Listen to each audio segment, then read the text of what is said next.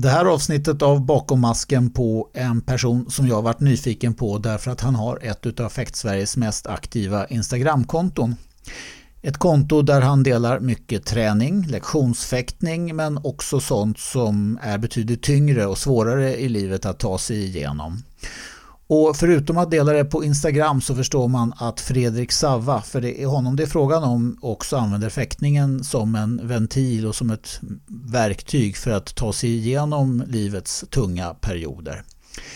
Icke desto mindre, när jag träffade Fredrik så var det nog mest en entusiasm och en vilja att fäkta och att hålla igång med hjälp av fäktningen som jag eh, la märke till mest. Det är en hel del tänkvärt, en hel del som är roligt att lyssna på. Vi hinner prata både fäktning, vi hinner prata lite grann om Norrlands fäktning, vad som, vad som gör att fäktning är speciellt i Norrland och svårare i Norrland än någon annanstans kanske. Och också lite grann om varför det är viktigt att man faktiskt är och jobbar med sociala medier om man vill synas och höras idag. Så varsågoda och lyssna på Fredrik Sava. En garde. Prêt. Allez.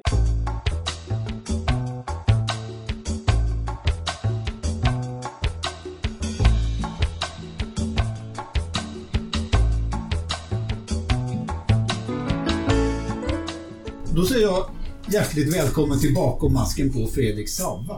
Mm, tack. Ja.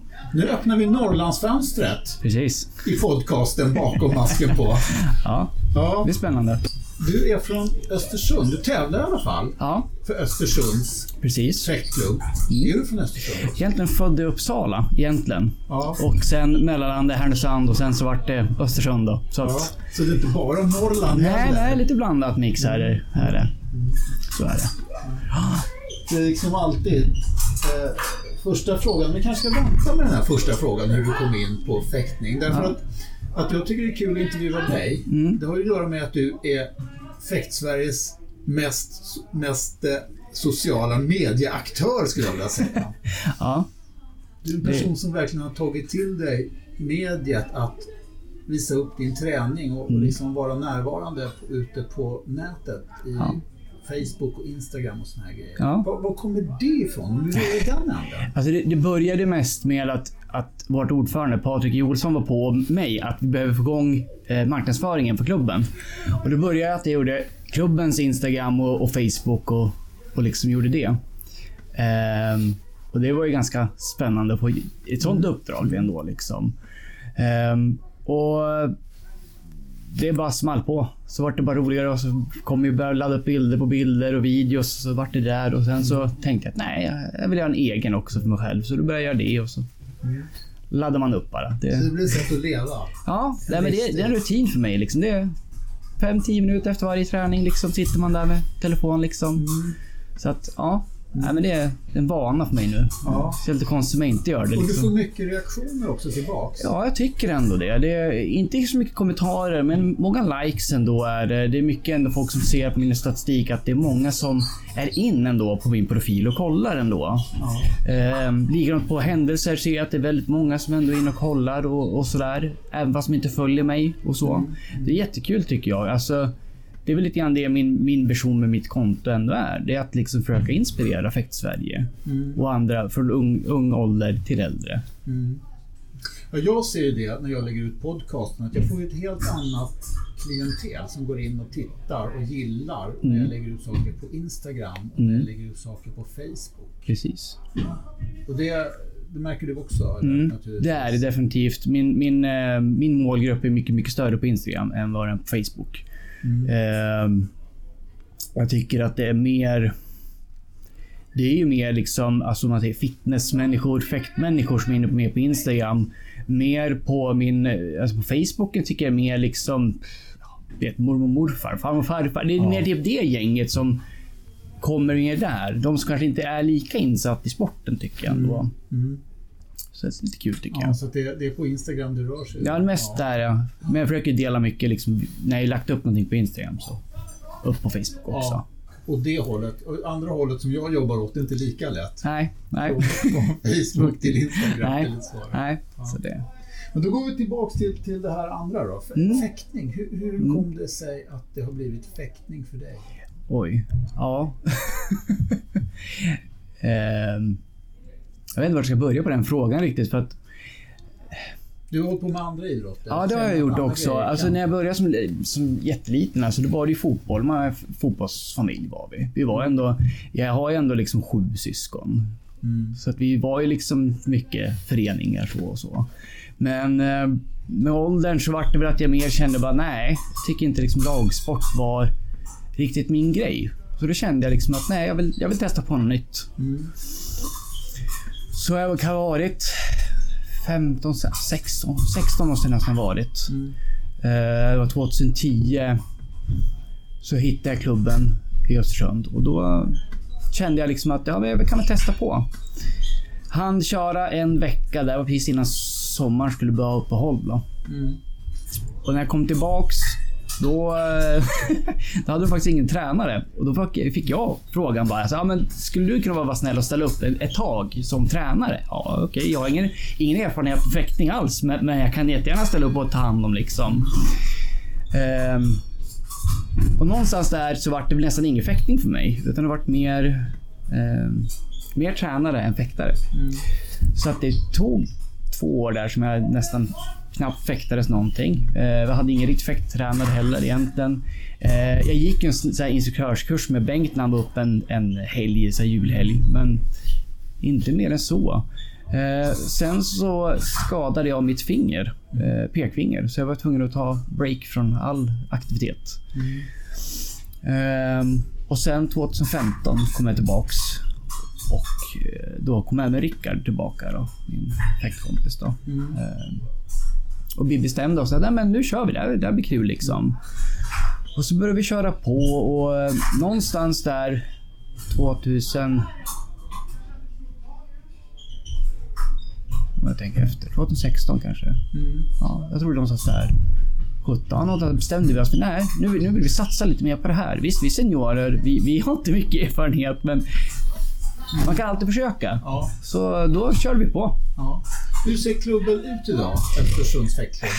Hur många är ni och hur många träningar har ni i veckan? Och... Alltså, vi har ju totalt fyra träningar i veckan. Eh, varit av måndag, onsdag. Då är det först nybörjare och sen så kör vi på för eh, oss äldre. Mm. Och sen tisdag, torsdag kör vi bara för de som är mer satsande då. Så lägger lite mer kvalitet då liksom också. Ja. Men ni har tillgång till den här fäktsalen Mm. som vi ser på, Ja. på Instagram, vi som hänger med. Ja, precis. Ja.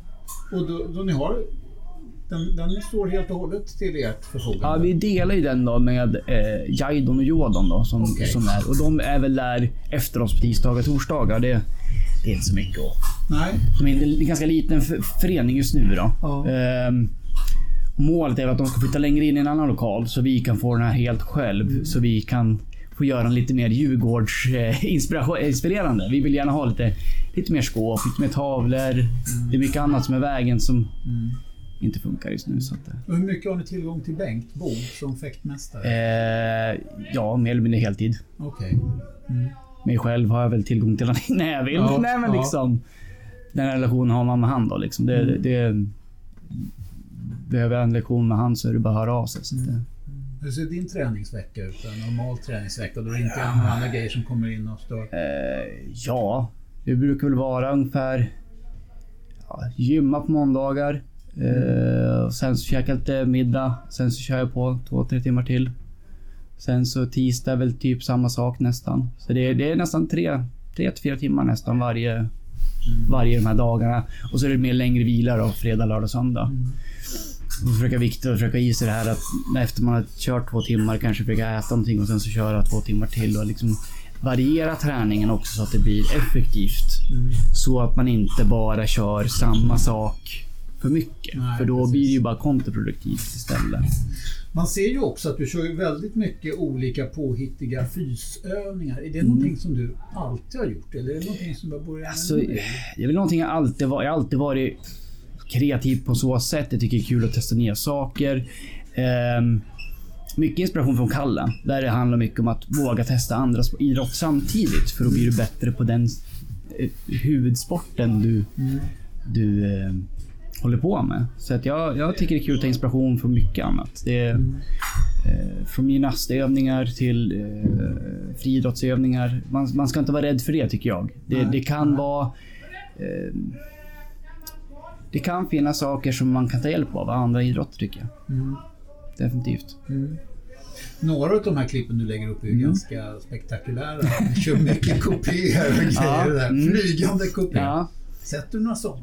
Ja ibland, ibland händer det väl. Ibland händer det. Men det, är- det är väl därför man tränar. Ja. Så är det. Du kan ju inte få så varierad ASO-fäktning. Nej. Nej. Det är väl det som är den största bristen tycker jag kanske just för mig just nu i Mm. min fäktning.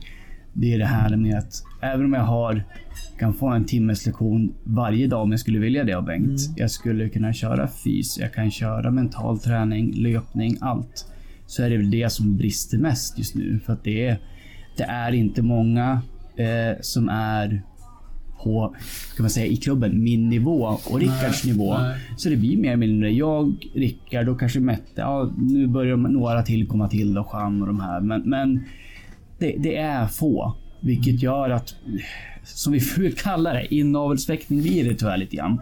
Så fort jag vet att ni- Rickard lär sig nytt, okej, vart lite kock. Men sen så lär man sig ju. Och så samma sak. Det är liksom... Det blir inte variation. Eh, och det är väl därför vi försöker komma ner. Och, eh, just nu när vi sitter idag så Mm. är ju ni nere fyra stycken fäktare och. Bengt för att fäkta lite ASO här i Ja. Stockholm. Passa på. Passa på och Mm. lite grann. Och då, previs då så rycker jag dig så att du kommer att fäkta ASO i alla fall. Då. det är ju benarbete snart. Ja, precis. Det blir benarbete sen också. ja. Mm. Eh, men som sagt, att, att du upptäckte fäktningen, det var... Kornet där ändå. eh, En gång till, hur, hur, hur dök det upp för dig att du skulle Nej, bli men fäktad? det, det var bara liksom att För du höll på med andra kampsporter, eller är det fel? Ja, det, det kommer efteråt senare. Ja, Det var först att jag började med eh, såg fäktning genom ett fönster. Eh, det- in i deras lokal. Tänkte, vad, är det här? Liksom, vitklädda människor som håller på att göra någonting. Så sitter jag in lite grann så här. Ja, det här såg rätt spännande ut liksom.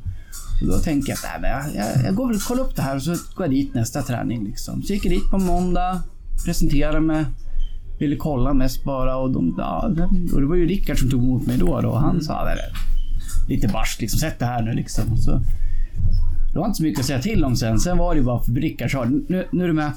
Jaha, okej. Och så var det bara in och försöka köra med på något benarbete. Jag aldrig gjort i hela mitt liv. Så att ja. Och jag fastnade väl ganska direkt därpå. Eh, tyckte det var skitkul. Eh, under första perioden så var det väl mycket det var ju inte så mycket till seriös träning heller på grund av att de inte hade någon riktig tränare. Ehm, så att det finns ju lite så här, man har gjort lite roligare saker. Liksom. Alltså fäktsaker som kanske inte var seriös fäktning. Men det, det fick mig ändå stanna kvar. Det, jag har testat på mycket saker, mycket idrotter i mitt liv. Men, men det här är den få fäktningen, alltså få sporter jag faktiskt fastnat för. Och du kastade in på värja med en gång, det var det Mm. som gällde. Det var det enda som hade serverades där just nu. Mm, Så det, Och alltså det här, vi har varit inne på det många gånger förut, Mm. men, men nästan alla jag pratar om fäktning uppskattar ju de här två bitarna. Att vi både gör någonting väldigt mentalt mm. och någonting väldigt komplicerat samtidigt. Mm. Jag tycker det, det dels från mitt perspektiv med, eh, alltså jag som har diagnos ADHD också tycker att det är väldigt stimulerande. Det, det, är, det är svårt att förklara, men för mig är det otroligt stimulerande att, att hitta en sport som är både så psykisk och fysiskt stimulerande på samma gång ändå. Ehm, och ja, jag tycker det är spännande. Det är ju en kampidrott. Mm, det är det. Det glömmer man ofta. Mm, det är det. Men det är en jävla kampidrott. Ja, det är det. Den, den, är, ja, den är så mycket kampidrott som man egentligen vill Ja, göra. så är det. Men det gillar du. Mm. Ja. Ska vara utmaningar. Det gillar jag med faktiskt. Ja. Det Ett av de bästa grejerna som jag, som jag tycker med fäktning, det är just att det är en kampidrott. Både fysiskt Mm. och mentalt. Ja. Om man tittar mental träning då. Mm. Nu hann du nämna väldigt snabbt att du hade ADHD-diagnos. Jag bara drog förbi. Jag tänkte Ja. att vi skulle behöva borra i det. Men mentalt, vad, vad ger det dig mentalt? Mer än, mer än bara att du går upp på pisten så är man där. Alltså mentalt, för mig... för mig har livet alltid varit tufft på grund av att jag har haft den här diagnosen och inte fått det på länge. Eh, så för mig har det varit, alltså det är som en fristad för mig. Att ställa mig på pisten är, är terapi. Det är det. Mm. Att, att få känna att man, man får samla tankarna på ett annat sätt. Det ger mig mer mental styrka efteråt också. Jag känner att liksom att... Ja, utan att behöva tänka på det så har jag processerat mycket av det som kanske har varit under en dag eller så. Mm.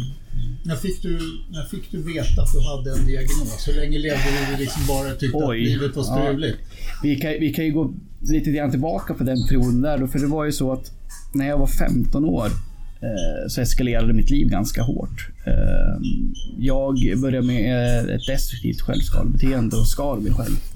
Mm. Dels lite överallt och eh, vi var inkopplade till BUP och så vidare. Vi hade ingen aning då alls vad det var. Jag mådde bara dåligt. Hamnade på behandlingshem eh, för det där. Och sen någonstans där så skulle jag börja gymnasiet så fick jag flytta ner till själva från hem, grundhemmet och ner till utslussboende och sådär och så. Och bodde där några år, tog studenten. Eh, och någonstans typ två år senare fick jag min diagnos. Mm.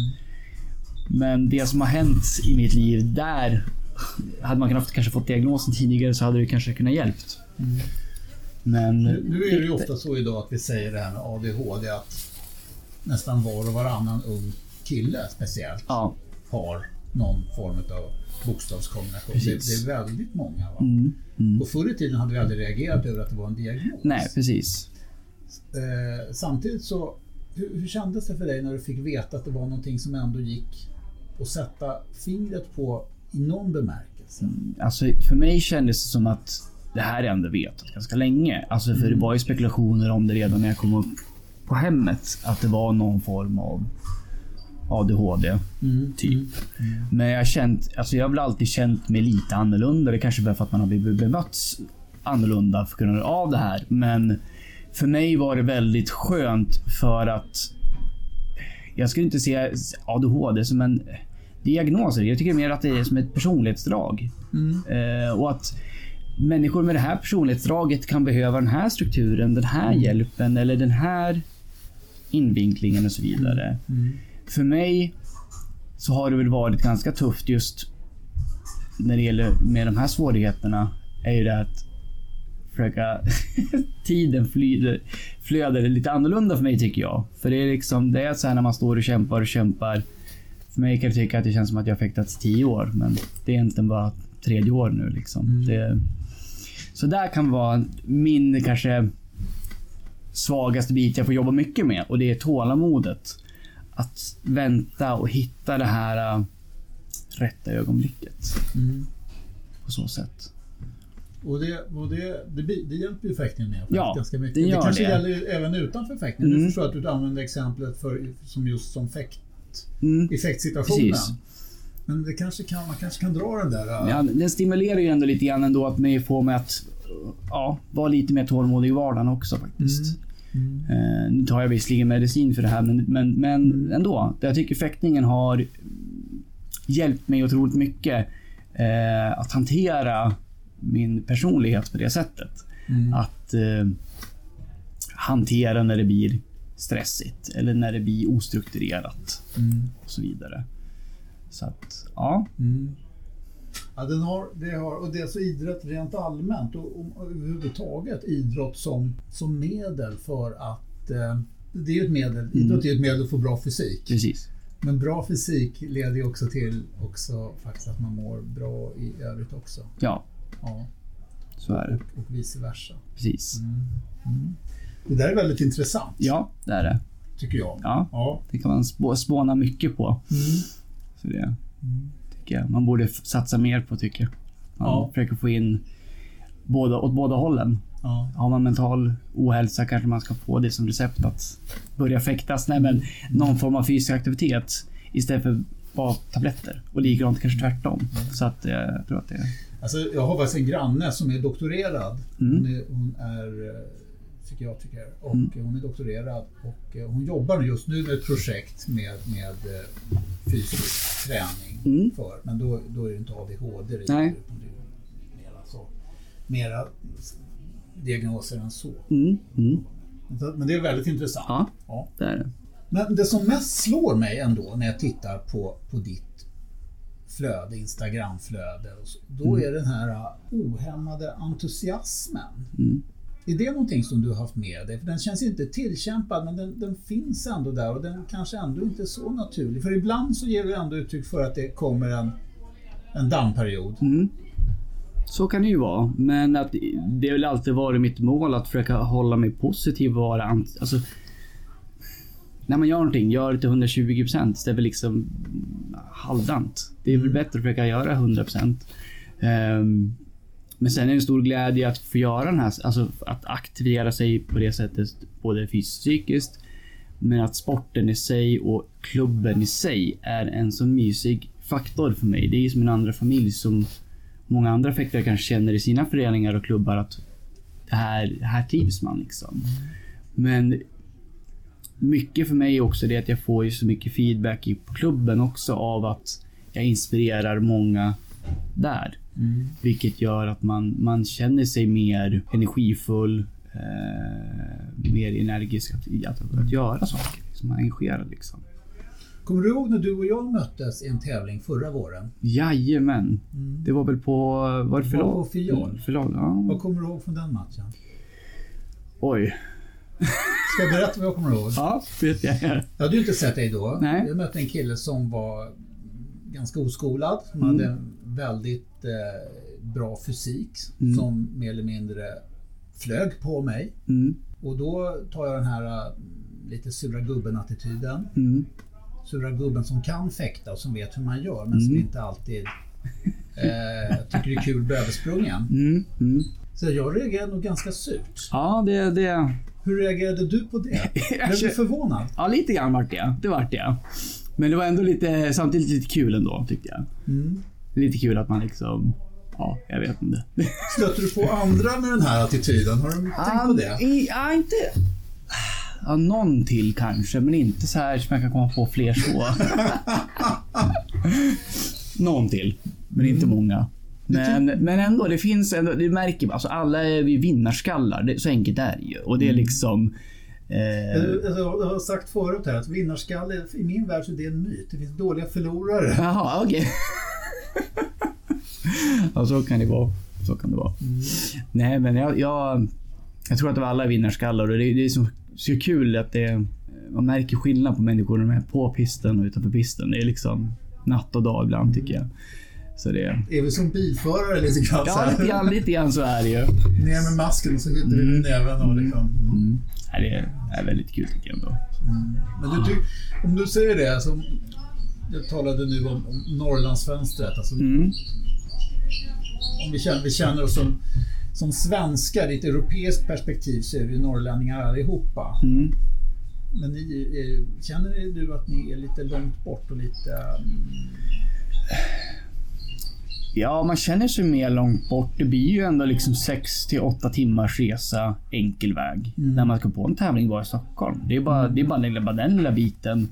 Ehm, ingen av oss har väl så här högt betalt jobb heller, så det går inte att kosta på sig flyg heller så. Visst, det går ju tåg, men och sådär. Men eh, för oss blir det ju att man känner sig lite, lite utanför. Men det är väl därför vi försöker ha startat Norrlandsfäktförbundet för att försöka få igång klubbarna mer aktivt i Norrland. Samarbeta mer, att få andra klubbarna att komma ner till, hit och tävla mer. För att ju större de andra klubbarna kan bli också, ju mer skulle vi kunna samarbeta och kanske ge någonting mer. Vi skulle kunna komma ner till er. Ja.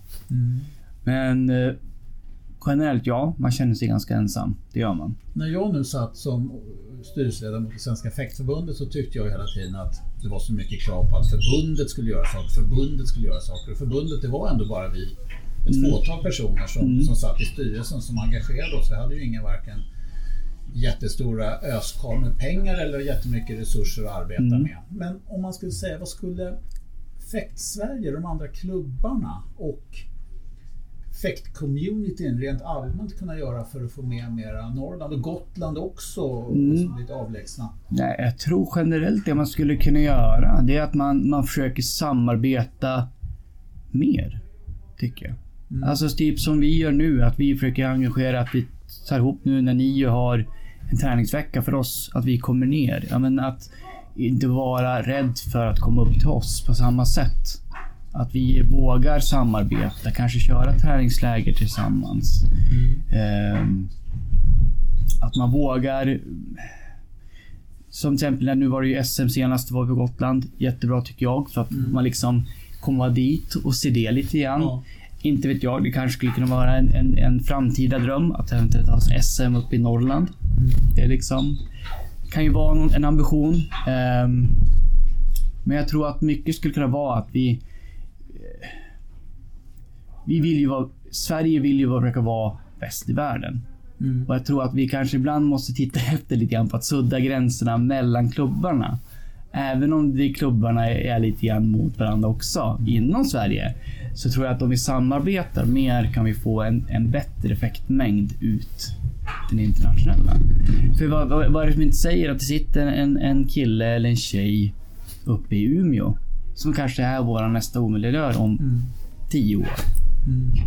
Men den personen får aldrig chansen för att man inte ger dem möjligheterna. Och jag tycker att det är viktigt att vi försöker ge alla möjligheter oavsett om man bor i norra Sverige eller man bor på Gotland eller man bor i Malmö. Det, Ja.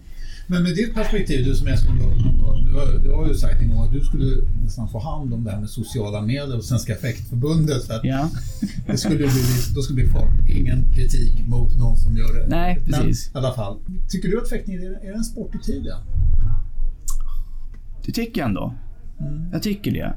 Um, och jag tycker att den kan bli det ännu mer framåt. Jag tycker vi ser en, en tillväxt ändå. Trots att många andra föreningar alltså i, inom sportvärlden, idrottsvärlden, har minskat så tycker jag ändå vi ändå har behållit en ganska bra medlemskurs ändå, om man säger så. Då. Och jag tror att även om många inte tycker att det här är liksom en, en sport i tiden nu, så tror jag att den kan vara det framöver mer. För att vi är på väg framåt. Det är fler som blir engagerade genom att man visar upp sig mer på sociala medier. Det är det som skulle vara fördelen om man tittar på många andra liksom ja, men Zlatan, alla de här kända fotbollskillarna eller eh, Henrik Bengt och alla de här. Liksom det, det, de, de syns ju på reklamer, sociala medier och det är det jag tror mycket jag att, att fäktvärlden behöver bli bättre på. Att synas mer i reklamer, eh, sociala medier. Nu är det ju många i Europa ändå som redan syns ganska mycket. Heinzer och, och eh, Borrell och de här syns ju väldigt mycket. Flamingo. Men att just kanske vi i Norden så är det ju inte många som vet vilka vi är. Jag tänker att där kanske vi ska lägga mer fokus på att marknadsföra oss själva. Genom att göra det så marknadsför vi även våra klubbar och Fäkt-Sverige. Och du var ju med på det här seminariet som var med Mm. Alessandro Noto Jajamän. i september. Det, det var ju lite grann vad han sa, att man Mm. skulle kunna jobba. Men i, i syvende och sist så kommer vi faktiskt ner till individen. Att Mm. individen klarar av att jobba med det på ett bra sätt. Mm. Om, om man ska göra det på, på det viset. Och det, är ju, det är ju mycket jobb verkligen. Ja. Ja, Jag tycker att om man försöker lägga... Jag har fått det tipset av en eh, gammal bekant som är inom eh, rockvärlden. Och han fick det som tips för sin manager, om jag ska kalla det då. Att lägga ut ungefär bara en liten kort status eller någonting på dina sociala medier per dag. Så kommer du nå till någon ny hela tiden och du ökar ditt flöde. Och det behöver, exempel, om man tar Instagram som ett eh, exempel. Du behöver inte alltid lägga ut varje dag någonting på ditt flöde, visserligen som jag gör. Men man kan lägga ut någonting på sin händelse. Det behöver inte alltid vara effektrelaterat. Eh, tittar man på till exempel Flamingo och tittar du på Heinz. Det är inte alltid att de lägger ut någonting som är med fäktning. Nej. Men det kan vara att de lägger ut ibland att men Heinz har varit ute och plockat svamp. eller att man har varit på eh, semester med sin man eller någonting. Att, Mm. att bara att man vågar visa att man syns. Här är jag lite grann. Lite den stilen. Och jag tror att det är en svensk grej tror jag. Att man inte vågar ta för sig lite grann. Man måste våga det tror jag. Mm. Vara lite det här, här är jag. Och, ehm, Och jag tror att där, där behöver vi ta anamma lite. Du, ehm, jag tänkte återvända till dig och till fäktningen. Vad, Mm. vad har du för mål? Vad, vad är målsättningen? Största, största drömmen och målet det skulle ju vara, det är som jag alltid hashtaggar. Det skulle ju vara OS i Tokyo. Eh, Det kanske är stort, många tycker, men, men jag tycker man ska tänka stort. Det ska man definitivt göra. Sen kanske man har, ska ha sina delmål också. Det är väl som nu då. Nu har det ju gått bra den här säsongen tycker jag ändå. Nu är jag ändå rankad 27 i Sverige ändå. Eh, mitt mål är att försöka komma bland de 15-10 bästa. Komma in i landslagsposition kanske på vänster. Sen därefter får vi se vad vi kan göra. Det är väl det som är mina delmål. Jag Men tror man måste våga Ja. ha mål. Jag tror man måste Mm. våga ha ganska höga mål. Ja, Och man måste också vara, eh, och det tror jag är viktigt när man är fäktare överhuvudtaget, man måste kunna ta både framgångar och motgångar. mm, mm, så är det. Jag har erfarenhet själv utav att man till slut så satte man framgångarna så väldigt högt före motgångarna så man vågade inte ta några motgångar. Då Mm. blev det ingenting. Nej, precis. Och det är väl därför jag tycker det är viktigt att vi, att, fall för oss, vi försöker att åka Essen var ju upp till oss ett tag och eh, han han skulle upp och jaga och då han sa det som tips till oss så var åk på så mycket tävlingar ni kan. Bara för att när ni väl kommer in i varje fäktlokal när ni ska ha en tävling ska det kännas som hemma. Och det där har vi väl lite grann försökt att anamma lite grann. Ehm, och att han sa det, "Ja, men första gången du kanske åker på WC, alltså visst du kanske åker ut. Men nästa gång kanske du är kvar från grundomgången till DNDE. Och sen nästa. Och sen nästa.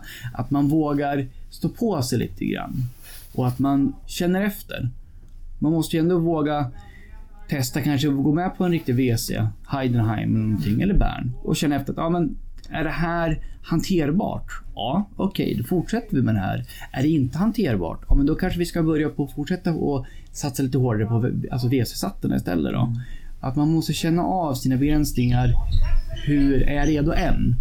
För om man inte är redo än, tror jag, så finns det risk att man skapar fel mentalitet. Man, det blir för pressande, för svårt. Och då blir det bara att man blir liksom känner att man är... Man, man funk, det går inte. Man är förlorare, förlorare med citattecken. Att man... Det blir inget bra. Jag tror det är bättre att man, man kan gärna testa på. Är det hanterbart, fortsätt. Men är det inte det, ja, men kanske ta ett steg bak i alla fall. Och sen jobba upp sig igen. Tycker Ja. jag. Har du, har du planerat några sådana satellitvärldscuper eller liknande? Ja, vi har ju varit på SAF, har varit på Åbo. Eh, vi satt och funderade om vi skulle vara med på Oslo då. Men det vart ju aldrig av för den var, tänkte vi att vi tyckte inte det var värt att åka på den eftersom den inte var med i i ranking, ranktävlingen. Men eh, vi sitter eventuellt nu och har planerat och pratat eh, med Ivan. Eh, och han eh, pratar om en, en, en tävling i Berlin. Annars har vi funderat på att åka på Heidenheim annars och testat den. För att se. Det skulle vara kul att få testa någonting nytt. Som är... Bara för sakens skull faktiskt. Bara för är sakens skull, för att se hur det tävling som har är. kallats för Ja. fäktningens Wimbledon förr Ja. i tiden. Så är det ju. Så att det skulle vara väldigt kul att få, få se. Almas Berlin är också en, en, en, bra tävling. Ja. Men det är på fortfarande, alla de här är på hög, hög nivå. Mm. Nej, det skulle vara kul att få se testa någon av dem där ändå. Bara för liksom känna på motstånden då. Alltså, även om jag inte är bäst i Sverige eller så, så kan det alltid vara kul. Jag tror att man kan ändå utvecklas, få erfarenheten ändå. Och så. Och sen så är det faktiskt kul att Ja. få komma ut och det. och vara med. Ja. Fredrik, jag, tycker nu att vi har i alla fall ställt Norrlandsfönstret på glänt här. Ja, tycker jag definitivt. Ja, jättetrevligt att få sitta och prata lite fäktning och olika Mm. grejer runt omkring fäktningen med dig. Hoppas fortsätta följa dig på sociala medier. Och innan nu eh, du går härifrån, Mm. vi ska sluta intervjun, men, men, men nu, ska du få ta en bild på dig och mig och så, Ja. så ska du lägga upp den. Det ska jag göra. så att jag får se här nu att, att jag är med där. Det är klart. Ja. Det är klart. Det är bra. Jag har ju gjort några sådana försök på Instagram. Mm. Med att man ska göra en sån här lite grann, man ska tala om innan att nu kommer snart det här. Mm. Man ska inte göra som jag gör och lägga upp i efterhand, nu har jag gjort det här. Ja. Man, ska, man ska försöka Mm. lite. Så det ska Lite- du få vara. Lite, smy, lite smyg. Precis, lite grann Preview. smyg, ja. Tra trailern. Hjärtligt tack! Ja, tack själv. Ja, trevligt. Mm.